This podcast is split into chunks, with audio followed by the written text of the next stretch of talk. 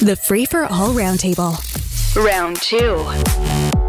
On round two, Robert Benzie is here, Queen's Park Bureau Chief for the Toronto Star. Pavan Bratch is a serial entrepreneur in marketing, tech, and real estate development, also part time farmer.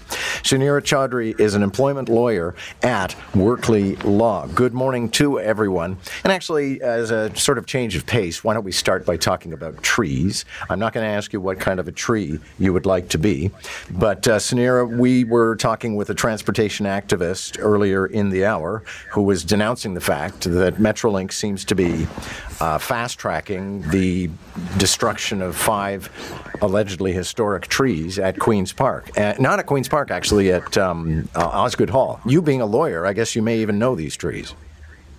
I know these trees very well, John. I mean, Osgoode Hall, if you haven't visited even the grounds of Osgoode Hall, uh, right at sort of Queen and, and, and York, it's really the only sort of beautiful park in the downtown core. Um, mature trees are certainly uh, at a premium in downtown t- Toronto. So the reason for Metrolinx also to be getting rid of these trees is for the expansion of, uh, I think, a subway line. But if there is one place to sort of preserve, it is Osgoode Hall. It is where the Court of Appeal of Ontario is. It's where you know every newly called lawyer goes to it is a beautiful place. The grounds are beautiful. It should absolutely be preserved at all costs. I'm actually surprised these trees don't already have their own private council. Uh, Bratch people will argue in the other direction, which is okay, dudes, if we're going to build transportation that'll give millions of rides a year, then a few trees are going to have to give way. Yeah, no, 100%. Trees heal. We know that. It's scientifically proven. It's a beautiful part of Toronto, and, and I have fond memories of it. Surely in this day and age, we can find a way to, to create, uh, uh, you know, uh, plant new mature trees and get it going uh, quickly. We can do, if we can, if we can skate in Dubai, we can certainly find a way to do this. Okay, Robert Benzie, it's not like, oh, well, if we can't take these trees out, then we can't build the Ontario line. The assertion is that we could just build it differently.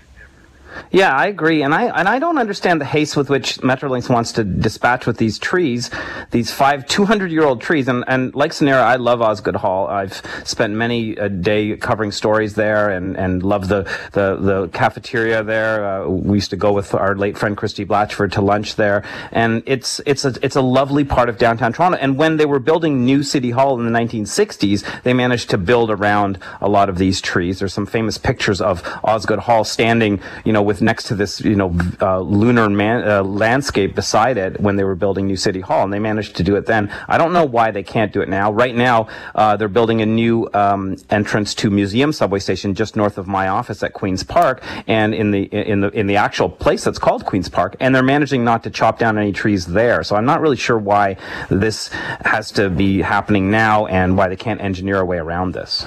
At the inquiry into the declaration of the Emergencies Act yesterday, the director of CSIS, David Vigneault, uh, kind of changed the game in many ways under questioning about what he had advised the government on February 13th. Well, the lawyer read it out and then asked if he agreed with that or remembered it. Mr. Vigneault stated that at the end of, Feb- of the February 13th IRG meeting, following the discussion of the Emergencies Act, he was asked by the Prime Minister to provide an opinion as to whether he supported the invocation of the Emergency Act.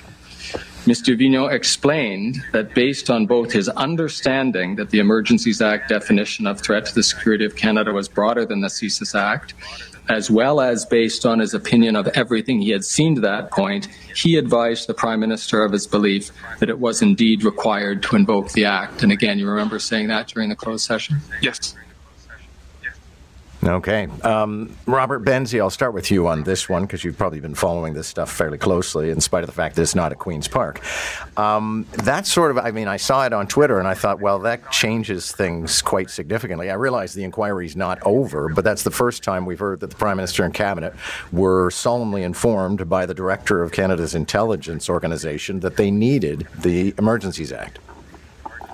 I agree, John, and I think that was a game-changing day at, at the Emergencies Act inquiry, and I think this will be a it's the final week, and we're going to hear from the Prime Minister later this week, and, and I think I think it's going to justify to if you're the, the Prime Minister, you're going to say this is what justifies my decision. Can you imagine if he ignored uh, the head of CSIS? I mean, this was a, a three and a half week protest that had uh, blockaded the capital city of a G7 nation. Uh, in Paris, John, that they, they would have fired tear gas on them after the first day, and they'd have dragged their trucks into Seine. So this is this. I, hold on a sec. We're having unfortunately a bad connection, and I know for people listening, it's probably going to drive them crazy. So, uh, Nick, you can work that out with Robert Benzie, but we heard most of what he wanted to bring to the party.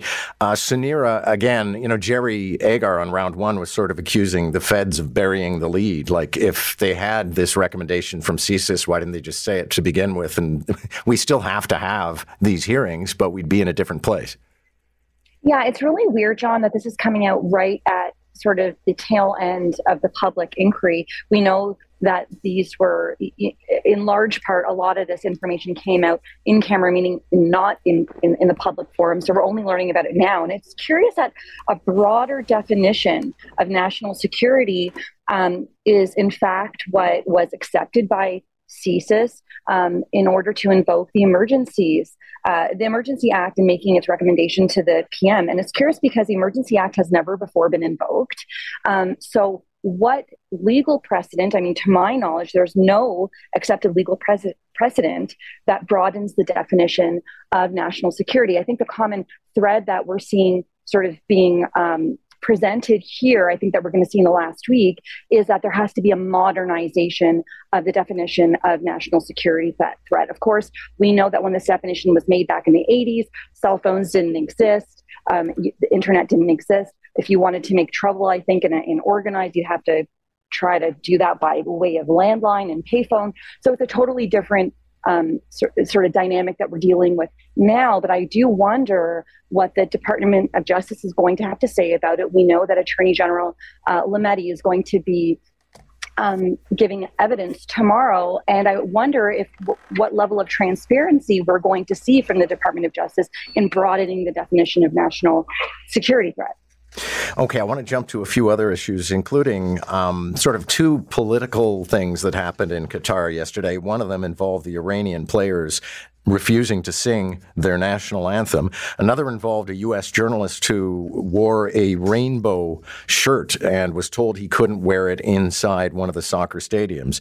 Uh, Pavan, very, very political gestures, and they are not rare in sport, but should people be checking their politics at the door? Well, I think as a general rule, that's the principle, um, but it's it's pretty tough to do with uh, with some of the things that are going on around the world. And we have to think back to FIFA. Like who these are the guys who are setting the rules beyond the host.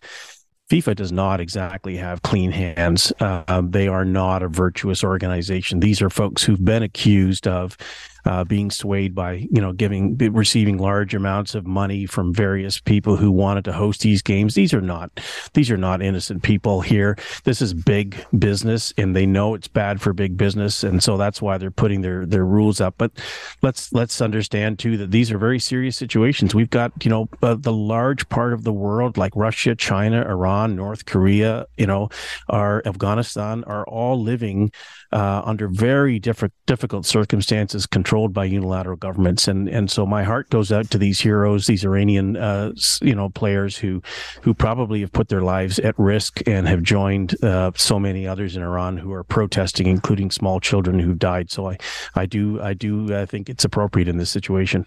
Yeah, Robert Benzie, I have to say, you get a bit of a thrill watching people defy the mullahs, but then I wonder what's going to happen when these guys go home. Yeah, the consequences will be very, very difficult. You know, uh, John, one of the most impressive people I've ever met was Dr. John Carlos, who was one of the U.S. sprinters in the 1968 Olympics who protested on the podium um, against the treatment of, of uh, black people in the in the United States. And he paid a, a, heavy price throughout his life for his protest. But you know what? He didn't regret it. And I think these Iranians are similarly brave. Worth noting, though, Sunira, that in 2018, uh, an Iranian wrestler was actually sentenced to death and ultimately executed at the age of 27 for defying the government. Well, this, this, the silent protest that these Iranian players, I think that there is I think they quite literally feel there is no other choice there on the world stage right now. And to your point earlier, John, you know, I think sport now is all about the politic, uh, and especially during a national anthem when uh, we saw, you know, Colin Kaepernick taking the knee uh, way back when, and also reaping consequences, nothing of the likes of what the, these uh, Iranian uh, athletes might be facing now. But I think uh, sports, especially on the world stage, is certainly going to be a place, like time and time again, that we're going to see, uh, you know, on a world stage, the, the, the politicking of, you know, national defiance. And we're seeing it live now. Um, and not a lot of time left on the clock, but Robert Benzie, I'll turn to you on the matter of a former soldier, a former major, as a matter of fact, who was in a gay nightclub in Colorado when a gunman came in with not one but two guns, and he subdued him and probably saved countless lives. Yeah, Mr. Fierro is a hero, and it's a real a real shame though that in the United States, increasingly we are people are forced to rely upon heroes to stop gunmen. I mean, how did this guy uh, get an AR-15? I mean, he had a, a, record already, and he was known to be a, a, troubled individual, and the police were well aware of his activities. It's it's unbelievable that people don't see the lunacy of U.S. gun laws. Yeah, and Pavan, people always insist, you know, the, the way to stop a bad guy with a gun is a good guy with a gun. The good guy didn't even have a gun.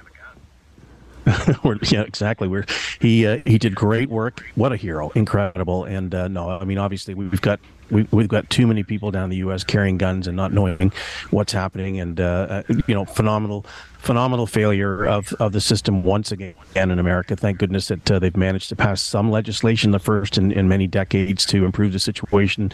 And hopefully, Biden will continue to push forward. Thank you all. Good to have you, Sunira Chaudhri and Pavan Bratch and Robert Benzie, And my thanks to Nick Marano and Joe Cristiano. Catch the roundtable, round one at 745, round two at 845. Weekday mornings on Moore in the Morning. News Talk 1010, Toronto.